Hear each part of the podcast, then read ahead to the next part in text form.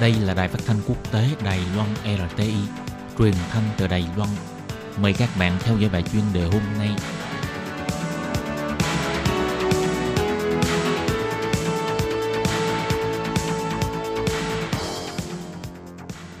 Minh Hà xin kính chào quý vị và các bạn. Hôm nay trong 5 phút chuyên đề, mời quý vị theo dõi bài viết nói chuyện cái đẹp và nỗi buồn của người phụ nữ trong hoàng gia Nhật, từ bà Michiko đến công nương Masako. Ngày 30 tháng 4, Nhật Hoàng Akihito thoái vị. Ngày 1 tháng 5, Thái tử Naruhito chính thức lên ngôi Nhật Hoàng, thay đổi niên hiệu cho triều đại mới là lệnh hòa.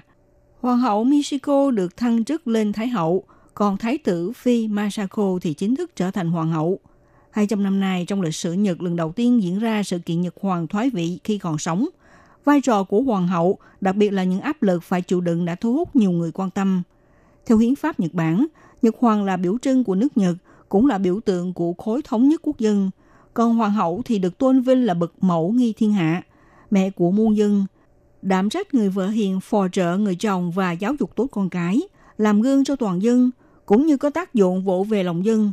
Thông thường hoàng hậu sẽ lặng lẽ đi sát cánh cùng Nhật Hoàng tham gia các hoạt động, thể hiện khí chất điềm đạm, lễ độ, mang đến bầu không khí hòa bình, bình yên và ổn định cho xã hội. Tuy nhiên để tiến tới lý tưởng này, họ cần phải thông qua những đòi hỏi và huấn luyện gắt gao trong cung điện. Thế nên cũng khiến cho người làm hoàng hậu phải chịu những áp lực khác với người bình thường. Hai vị hoàng hậu Nhật Bản, bà Michiko và Masako trải qua từ thời đại bình thành tới lệnh hòa cùng mang chung nhiều đặc điểm giống nhau.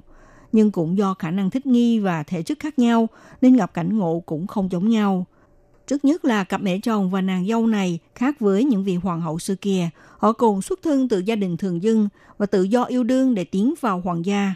Ông Akihito là Nhật hoàng đầu tiên lấy người thường dân làm vợ. Bà Michiko trở thành đệ nhất phu nhân phá vỡ truyền thống, cho nên cũng chịu đựng nhiều áp lực. Bà Michiko không am hiểu nghi lễ của cung đình. Sau khi đảm nhận vai hoàng hậu, không những bị những người phụ nữ thuộc dòng dõi quý tộc thậm chí là nữ quan chức trong cung điện hoàng gia chỉ trích phê bình, nói này nói nọ.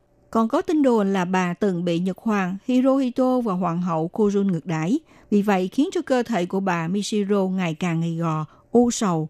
Theo nguồn tin cho biết bà từng mắc chứng mất ngôn ngữ, trừ phu quân Akihito và con gái ra bà không muốn trò chuyện với những người khác. Công nương Masako Ovada đã lần lượt tốt nghiệp Đại học Howard Mỹ, Đại học Tokyo và Đại học Oxford Anh Quốc – thông thạo nhiều ngoại ngữ gồm có tiếng Anh, tiếng Pháp, tiếng Đức, tiếng Nga vân vân, học rộng hiểu nhiều, đồng thời đã thông qua cuộc thi quan chức ngoại giao, từng làm việc tại Bộ Ngoại giao, muốn hướng đến con đường phát triển tài năng trong lĩnh vực ngoại giao. Tuy nhiên, sau khi được gả vào hoàng gia, ngoài việc như mẹ chồng, Michiko phải chịu nhiều áp lực, mà những nét đặc sắc của bà như sự vui tính và theo đuổi lý tưởng cũng như khả năng tư duy độc lập của bà không những không được phát huy, ngược lại bị cho là không biết vâng lời, khiến quyền phát biểu bị hạn chế, ngoài ra cũng không có cơ hội gặp mặt với cha mẹ và người thân, làm bà có bao nỗi khổ cũng khó thành lời. Dưới quy chế của hoàng gia Nhật, phụ nữ không thể hạ sinh con trai, chính điều này trở thành nguồn áp lực lớn nhất của Masako. Mặc dù hoàng hậu Michiko dành nhiều quan tâm yêu ái cho Masako, nhưng bà vẫn không thể dỡ bỏ áp lực và trong cung đình từng tuyên bố bà mắc chứng trầm cảm.